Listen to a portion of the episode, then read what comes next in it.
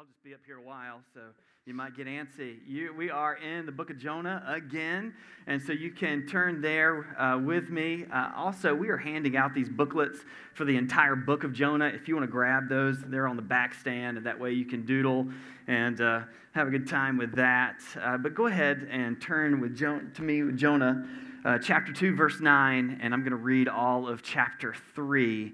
And then we will jump in. So as you're turning there, we are here in the cafeteria, and it's good to be back in here and kind of remember, the early days of Providence. But next week, if you come back, we will be in the gym, and this will be the kind of the culmination of our Jonah experience. We will bring the kids, we'll bring Camp Redstone in, and we're going to have them on stage, and they've prepared a little bit of something for us, so you don't want to miss next week, the 22nd, because it will be, amazing to kind of wrap up where we've been for the entire summer. Okay, so Jonah chapter 2, verse 9 and following. But I, with the voice of thanksgiving, will sacrifice to you what I have vowed I will pay. Salvation belongs to the Lord. And the Lord spoke to the fish, and it vomited Jonah out upon dry land.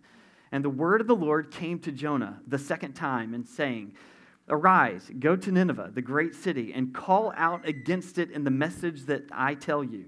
So Jonah arose and went to Nineveh, according to the word of the Lord. Now, Nineveh was an exceedingly great city, 3 days' journey in breadth. Jonah began to go into the city, going a day's journey, and he called out, Yet 40 days, and Nineveh shall be overthrown, Jonah says.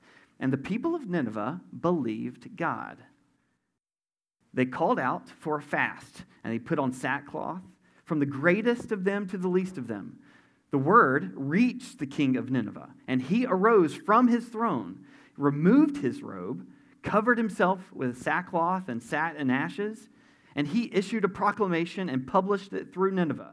By the decree of the king and his nobles, let neither man nor beast, herd nor flock taste anything. Let them not feed or drink water, but let man and beast be covered with sackcloth. And let them call out mightily to God. Let everyone turn from his evil way and from the violence that is in his hands. Who knows? God may return and relent and turn from his fierce anger so that we may not perish. Verse 10, Then God saw what they did and that they turned from their evil ways. God relented of the disaster that he had said he would do to them. And he did not do it. This is the word of God. Let me pray for us before we jump in. Jesus, these are your words, and so allow us to marinate in them and be able to see your truths here. Now, God, allow the reading of your word to make its way into our hearts and minds so that we can't dodge it throughout the week. Allow these words to penetrate our hearts so that we will become to believe these words, and our belief system would actually turn into actions. Now, God, we believe that your word is powerful and it is strong and it can break down any stronghold that is in our hearts and in our minds. We pray now that the word will do the heavy lifting this morning, and it's in your name we pray. Amen. Well, if you were here last week, we started to talk really, really practically about what it means to be on mission together. And Ephesians 4 tells us that we need to equip the saints with the work of the ministry. And so we came bringing to you guys 5 really, really practical ways in which we can engage the gospel, which is the good news of Christ Jesus, who's raised from the dead and forgiven of our sins, so that we can engage with it, so that we can see the beauty of the gospel. And so that's one part, but then also how we can then turn and proclaim it to others. And so we had 5 really, really practical steps. Today, I'll try to get through 4. I'm a little long-winded, so hopefully we'll get through all 4 today. But let's go back and review the first 5 from last week. And if you weren't here, I'll just kind of breeze through these. That way we can kind of all be on the same page together. So point number 1, how to proclaim the gospel, how to absorb it, to see the beauty of it, but then also how to be an activate so that we're actually sharing this good news with others, is that you must understand the main plot line of the Bible. All right, so you have to understand from cover to cover, there's really only one message that this entire scripture is trying to bring to us. So if you start in Genesis, if you read all the way through Revelation, you're going to see kind of a storyline or a plot line, all right? Or what the fancies call the meta-narrative, the big story of the Bible. Okay, students, if you were here last week, hint, hint, it's in verse 9 of chapter 2. What is the main plot line of the Bible? It is... Hey, not bad. Good job. Everyone give yourself a round of applause. I'm kidding. You don't have to clap for that. All right, so number 2. And so this idea is that salvation belongs to the Lord.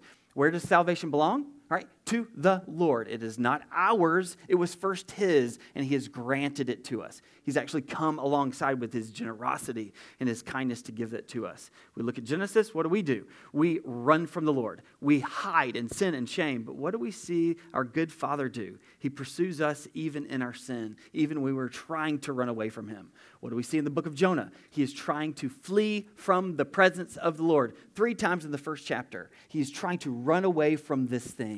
But what do we see over and over and over? We see God's pursuit. And so salvation belongs to the Lord, not us. It's God's who is pursuing us. What do we see in Jesus? Jesus comes and he says, I've come to seek and to save that which is lost, right? He has come to seek and to save. That's what it is. So point number 1 is you have to understand that this main plot line is that salvation belongs to the Lord. Number 2 is that we have to believe in the resurrection. We have to believe that dead things actually come to life, right? What we see in Jonah is that he was vomited out and his feet hit what? Dry ground, like he was in a watery grave, and yet he was spit out, and he was safe, and he was sound, all right? And it was because of what the Lord has done for us. And this is what we see in Jesus, who was buried, right? He was in the belly of the earth for 3 days, and upon Easter Sunday, he was resurrected. And even in our own lives, we have to see this idea that dead things can live. Really bad habits can be turned around. The things that were lost can be found.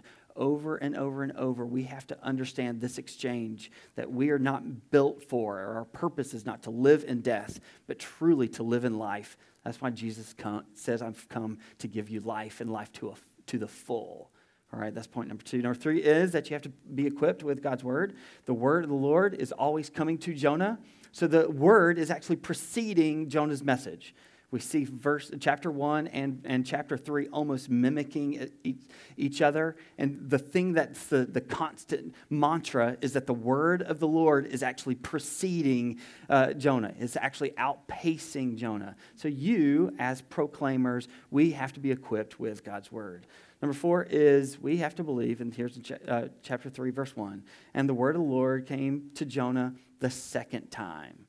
If we're going to understand the good news of the gospel, if we're going to proclaim the good news of the gospel, we have to understand that the Lord is the Lord of second chances. Amen? He's the Lord of second chances. And so, yes, you've screwed up your life. We know that. It's okay. I have as well. Yes, we are in seasons of darkness and despair. We understand that, and so does the Lord, and He is not scared of your disobedience.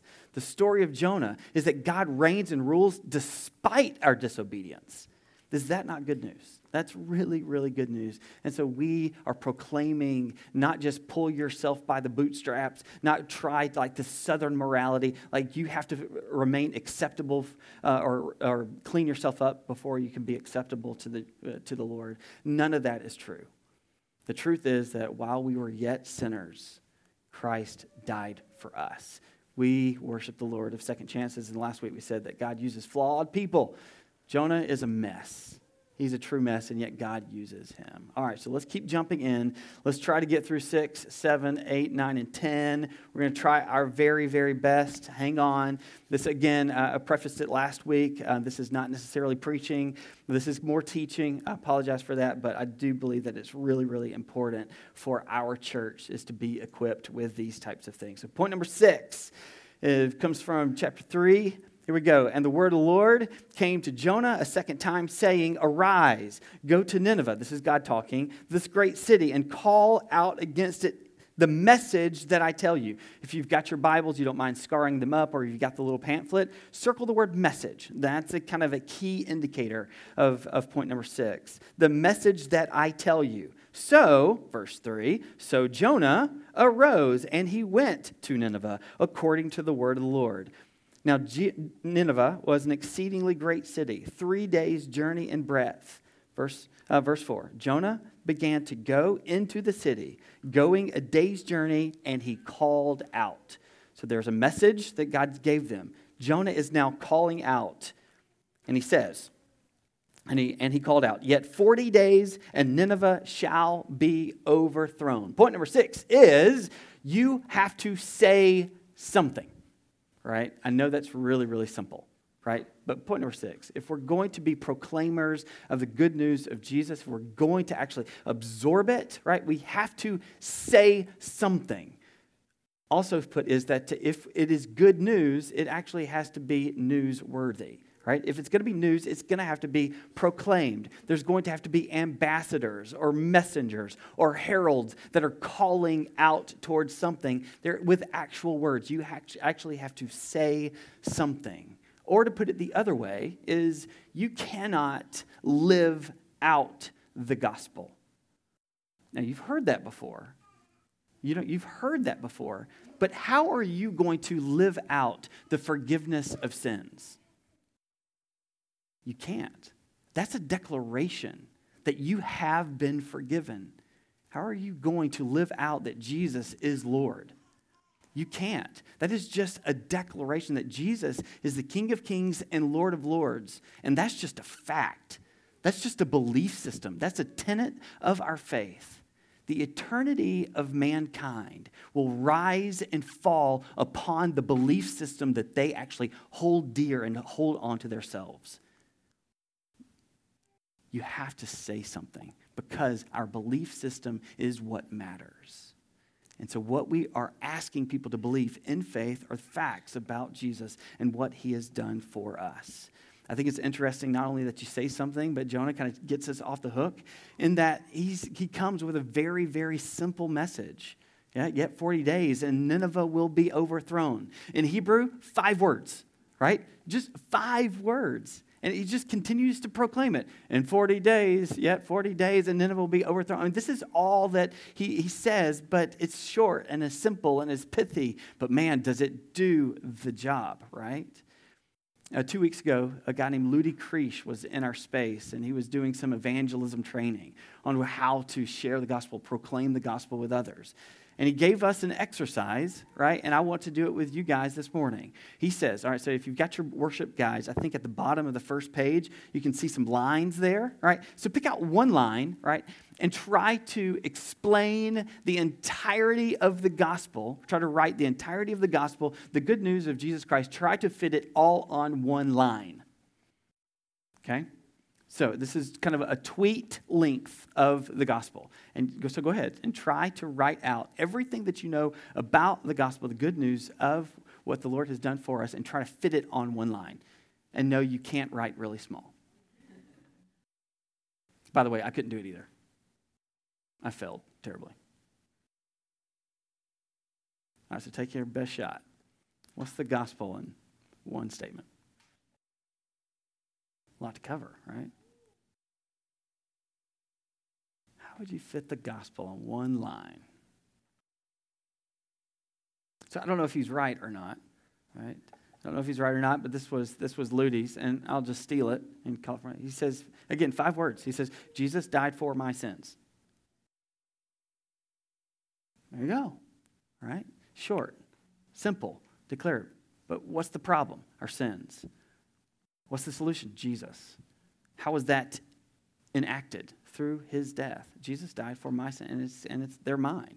You know, I have to own that. There's so much to pack in there, but if we're going to be proclaimers, we're going to have something in our back pocket to say and something that we can just not get because we can confuse it and we can get too complicated.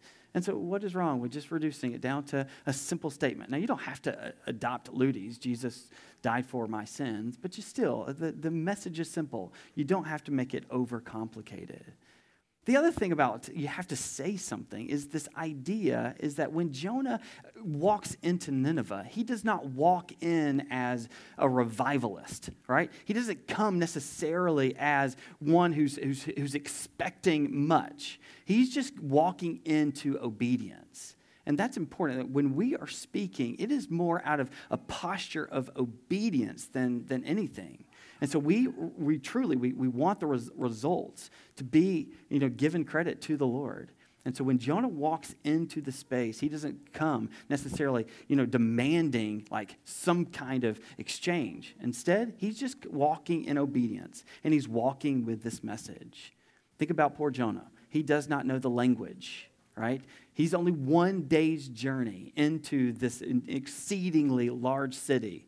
He's only seen 1/3 of the people or 1/3 of the cities. He's only been to 1/3 of the Sonics or whatever. And so he's just kind of making his way through, really not knowing what is going on in the hearts of men.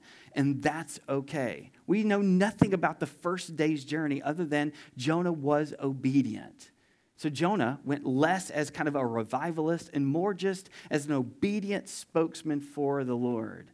So fruitful, witness, to be a fruitful witness really it comes down to a heart of obedience. Will you say something? I love this little phrase here. It says, Nineveh was an exceedingly great city, 3 days' length. And Jonah calls out, and he says, yet 40 days. And verse 5 says, and the people of Nineveh believed God. And so I've got that phrase, that believed God, highlighted in my Bible because of this, is that at some point, those words, yet 40 days and Nineveh will perish, and yet 40 days and Nineveh will be overthrown. At some point, those words stopped being Jonah's words and started being God's words. At some point, they stopped believing what Jonah was saying and actually gave credit to that these were God's words. When we are walking into people's lives and into a conversation about the Lord, at some point, these have to stop being human words, and really we have to pray that they actually become supernatural words so that our words become arrows into the hearts and the consciences and the minds of the people that we're talking about. This is truly a supernatural endeavor. These people of Nineveh gave credit to God, not Jonah, and that's the point. This is not about you and your personality and you coming with charisma or anything like that. It's truly, or you are able to engage with these people. All right, so point number two.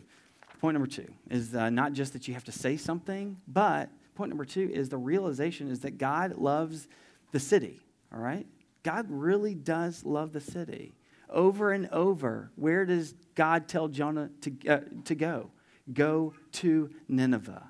This is a city with a geospot. It has coordinates. We have a location. There's actually walls built around it. God knows about the city, and he loves the city.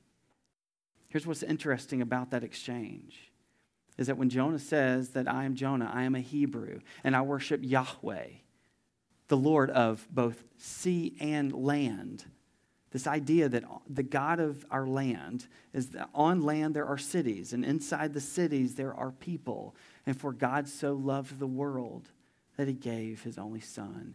God loves people. And if he loves people, he loves where they're concentrated. And where are they the most concentrated? They're in cities. God loves cities because he loves people. And he loves these cities, and he loves these people, and he pursues our cities, even though our cities, even though we call them great, are not necessarily good, right? 4 times in the book of Jonah, the city of Nineveh is called great, meaning it's large. Militarily, it's strong. Its wealth is enormous. Its influence is amazing. They can conquer any country that they want to. They truly are great, and yet they are not good. They're completely violent, and they're pagan, and they do all awful and wicked things. And yet we see God wanting to pursue us, or pursue cities, even in their deplorable state. And so sometimes greatness, right, is not goodness. And God still pursues us, right, even in the thing. And so God loves the city. He really, really does. But Jonah did not. And I think that's an important kind of caveat to this, is that God is the one that's pursuing the city, not Nineveh.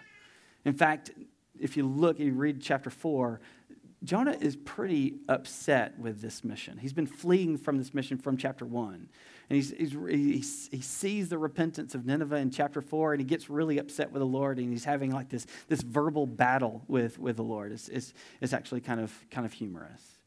But God loves the city so much more than Jonah does. God loves our city so much more than we do. Have we given credit or seen the city in that way? That God may be pursuing our city. That God may be looking at our city, Johnson City, and loving it in a way that he may be using you and I, who may not be from here, right? Who may not even enjoy this place, who may be actually a little, begrudged because God has you here and you feel stuck. Whatever the reason, God is asking Jonah, not necessarily to feel warm and fuzzy and just exceedingly joy about the city. He's asking Jonah to be obedient. And he's being obedient because there's a God of love who loves the city more than us. How has God asked you and me to be like Jonah? And to walk into places, maybe not of comfort, but out of obedience into our city. Our city is under unbelievable renovation, right? We're going through some kind of resurgence now. Downtown is bustling and money's being poured into our city. And we're getting a new, I-26, getting new pavement. That's amazing, right? Like, ooh, we are resurfacing our roads. It's nice, right? We're trimming up our trees. We're planting things, landscaping on our, intersections, those kinds of things. It's all great and it's good, right? But our people are hurting. Appalachian people, we just have kind of addictive tendencies. That's what we do. We cling on to things too much, and we hold on to this world so much. And so we're known for our moonshine, right? And that's just who we are, right? We like to kind of cozy up to things that make us feel better. And so in the year 2018, maybe it's not moonshine, maybe it is, but the opioid crisis here in these mountains are just rampant. And so do we look at our city, and do we look at the hurt and the pain, and do we have our heartbreak, or do we are able to sense God's love for the people that we are in conversations with? And so we, too, need to look and give God credit that he is pursuing our city, even when it may look like we can kind of just flush it down the toilet and be done with it. The idea here is that if we're going to proclaim the gospel, if we're actually going to be messengers for God's sake, we need to first and foremost, we have to see kind of three communities, kind of these expanding circles. That first and foremost, your mission field is your family, the people that are closest to you.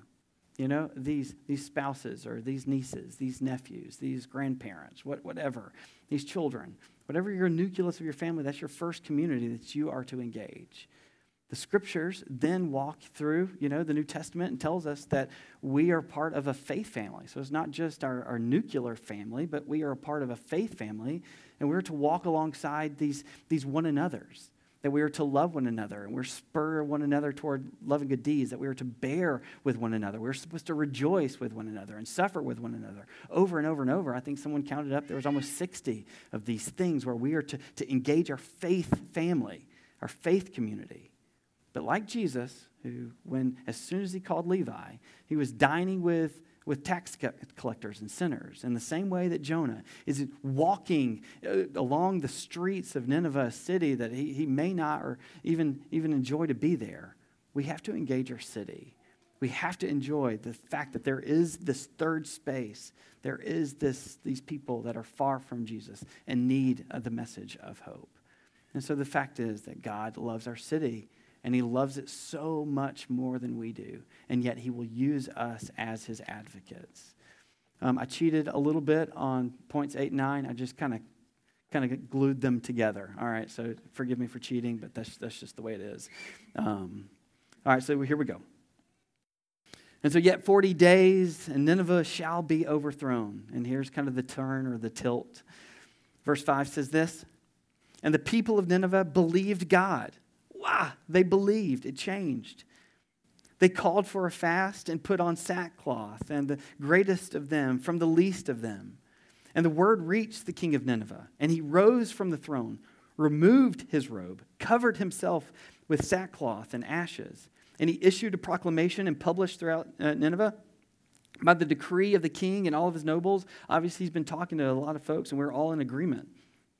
And by decree of all of these types of things, let neither man nor beast, herd nor flock taste anything. Let them not feed or drink water, but let man and beast be covered with sackcloth, and let them call out mightily to God. Let everyone turn from his evil ways and from the violence that is in his hands. Who knows? God may turn and relent and turn from the fierce anger so that we may not perish. So number 8 and 9, if we're going to walk into these types of conversations with people, if we're going to understand the gospel ourselves, is we have to realize that there has to be a call for some type of decision. There has to be some kind of call for some type of response, and that response is always repent and believe. All right, so kind of the first section is that there has to be a call for some kind of response. And the second is throughout the scriptures, the kind of the equation of salvation is repent and believe. Turn away from yourselves and everything that you value and the things that you're clinging on to, and instead to turn toward the Lord or turn toward Jesus. And this is why Jesus walks toward his disciples. You remember the story of the fisherman, and the first thing that comes out of his mouth is, drop your nets and follow me. Stop, turn, drop, right? And have your focus or have your energy turned somewhere else, mainly the lordship of Jesus. And so this call for a decision and this idea of faith being expressed by repentance and belief, it's all here in the scripture. So first and foremost, do you see the illumination of their sin? Like, we have done evil things. We have been violent. Let's turn away from the things, your violent ways. So this idea is that we have to be illumined. We have to be aware that our hearts are wicked and we're naturally turning away from the Lord. All right, so that's there. Suddenly, there's this divine understanding that we are away from the Lord and we are to cling to and beg for the mercy of God. The second thing you see is just this conviction. It's not just sin-centric or just this understanding of sin. That's just like a road of depression, right? So it's not just the darkness, but this idea that it's not just illumination of the sin, but this idea, the conviction that the sin makes us want to, as we've already looked at, believe in God. And so this expression of the conviction is this idea that they are now believing in God. So illumination of sin is actually conviction that there has to be a product of that. And then lastly is this idea of this turning. Maybe God will relent. This idea of repent and faith. This idea of turning away from your natural inclinations. This idea that you are autonomous and you make yourself dependent, or you move away from independence and toward being dependent on Him. Turn from your wicked ways and turn toward the Lord. And this idea of faith, I think I love this little verse here, this idea of verse 7. I've highlighted and underlined just these two words, who knows, with a question mark. Who knows? God may turn and relent and turn from his fierce anger. Like, who knows is not necessarily like the poster child of unbelievable faith, right? Like, that's not grand faith. That's not something that we're like, man, this is the ideal here. They're like, who knows? Maybe this will work, right? That's not necessarily amazing faith. And yet, it's faith nonetheless. What does Jesus tell us? To have faith like a mustard seed. It's just this grain of not trusting in yourself anymore, but instead trusting God. Who knows? God may relent. How beautiful is that wonderful idea, is that there's illumination of sin, there's conviction, but then also this idea is that we have faith and repentance.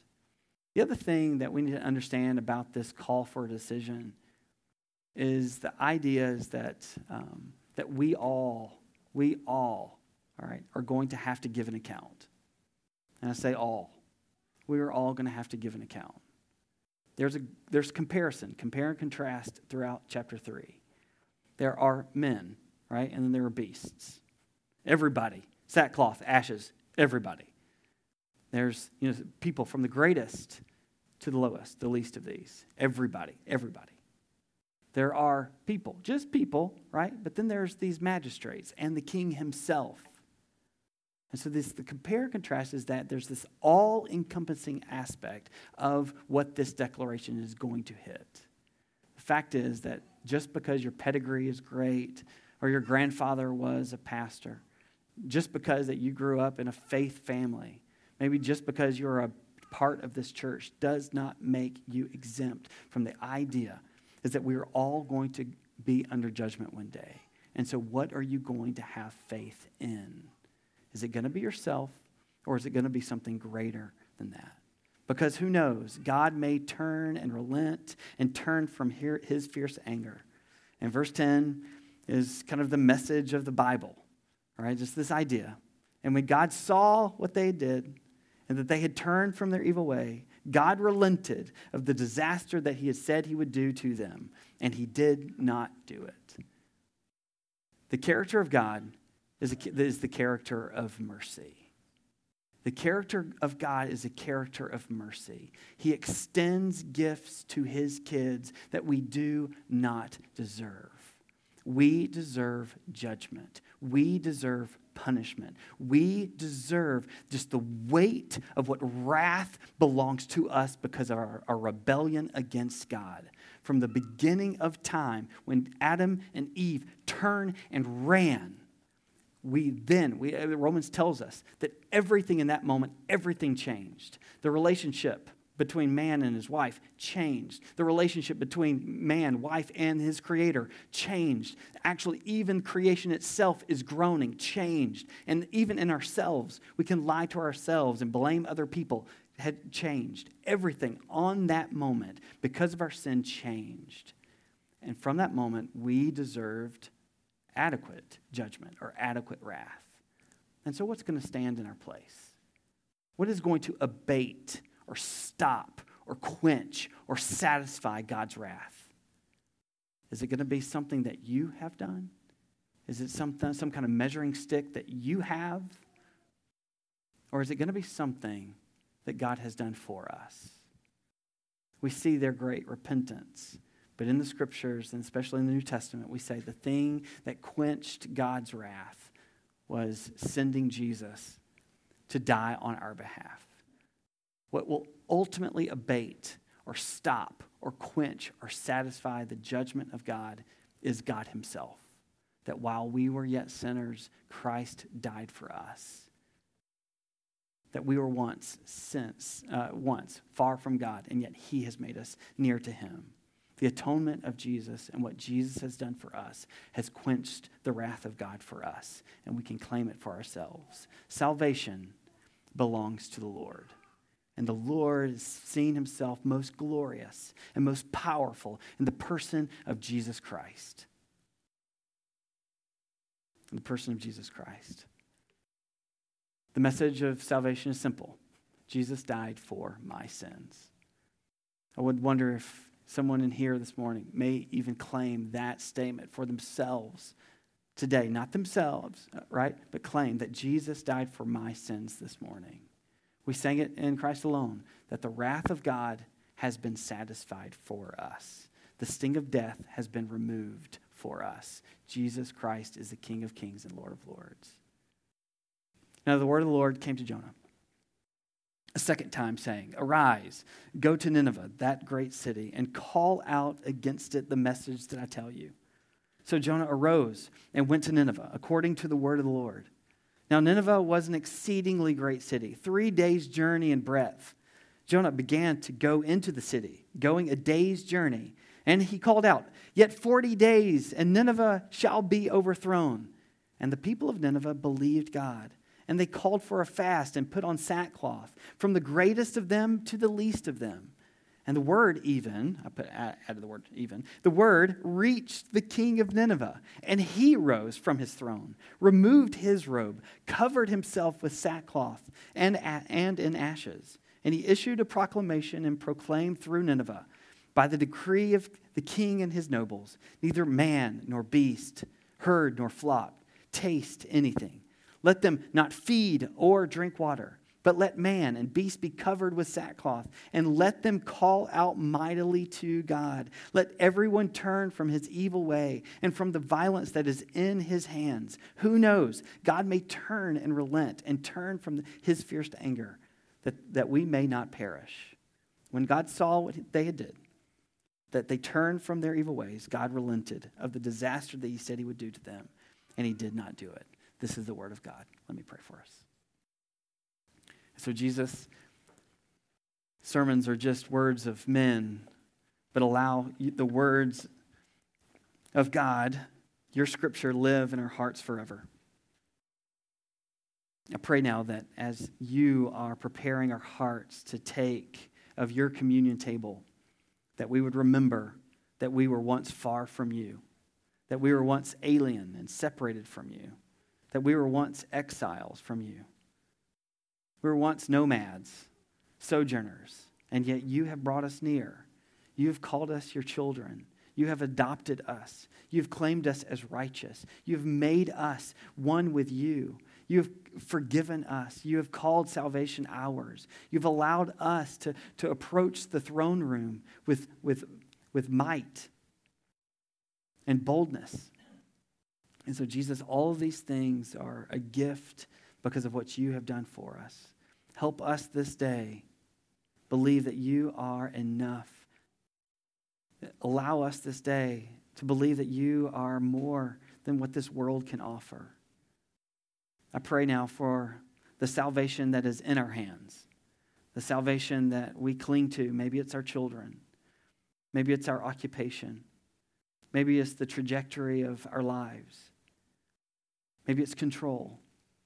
Whatever we cling to, whatever salvation, the thing that we believe is going to give us life, allow us to relent, to let go and turn away from those things and believe that salvation belongs to the Lord, that you really are able to relent of the judgment that we deserve and allow us to have peace, allow us to have life. So I pray that this is happening in our own hearts this morning, and we ask this in your good name. Amen. If you're new to Redstone, we come to the table every Sunday. And we come to the table because we need the reminder of what this table represents. Some churches have altar calls where one or two people respond to the gospel. At Redstone, we want us all to be a part of this unbelievable moment where we respond to these truths, that God, that salvation belongs to the Lord, and that we have to have faith in him, and that we deserve judgment, and yet we can have peace with God. And so verse 10 is Jesus, right? Who knows? God may relent. Well, God does ultimately relent from the judgment and the wrath that he promises us by pouring it out on Jesus. On the night that Jesus was betrayed, he took a loaf of bread, and he broke it, and he says, "This is my body given for you." And so in this unbelievable metaphor, he takes the thing, this bread that was the sustenance or the stable of all of their kind of their menu and their appetite and just all the things that they look to as far as sustenance. And he says, "This is me. I'm now the cornerstone of what you consume." But then he goes a step further and he takes a chalice of wine, and where we kind of pour it out here, he had one chalice. And he passes it to his disciples, and he says, "This is the blood. This is the new covenant, which is my blood, which is poured out, literally poured out for the forgiveness of your sins." And so, his body given for us, his blood poured out for us, so that the wrath of God would not be poured onto us, but was poured out on Jesus. So when we see Jesus scream out on the cross, when we see him and hear of him breathing his last, when we understand that he was truly dead and buried for us, this is what he's doing. He's taking the wrath of God, and the wrath of God has been satisfied in Christ Jesus. He is extending that invitation to you and me. What we deserved, we now just get to partake in. So I pray that this morning that you would be able to turn from your evil ways, which is simply your idolatry of self, and you would turn to Jesus this morning, the author and finisher of your faith. So go ahead and stand. If you're new to Redstone, we've got 3 or 4 stations around the room where we're serving this meal to you. We would encourage you to come and partake of this meal. We don't take this meal by ourselves. You'll see us often kind of gathering in groups of 2 or 3 and praying. Feel free to engage this meal however you see fit. But at this point, the stations are open, and so you can partake whenever the Lord leads.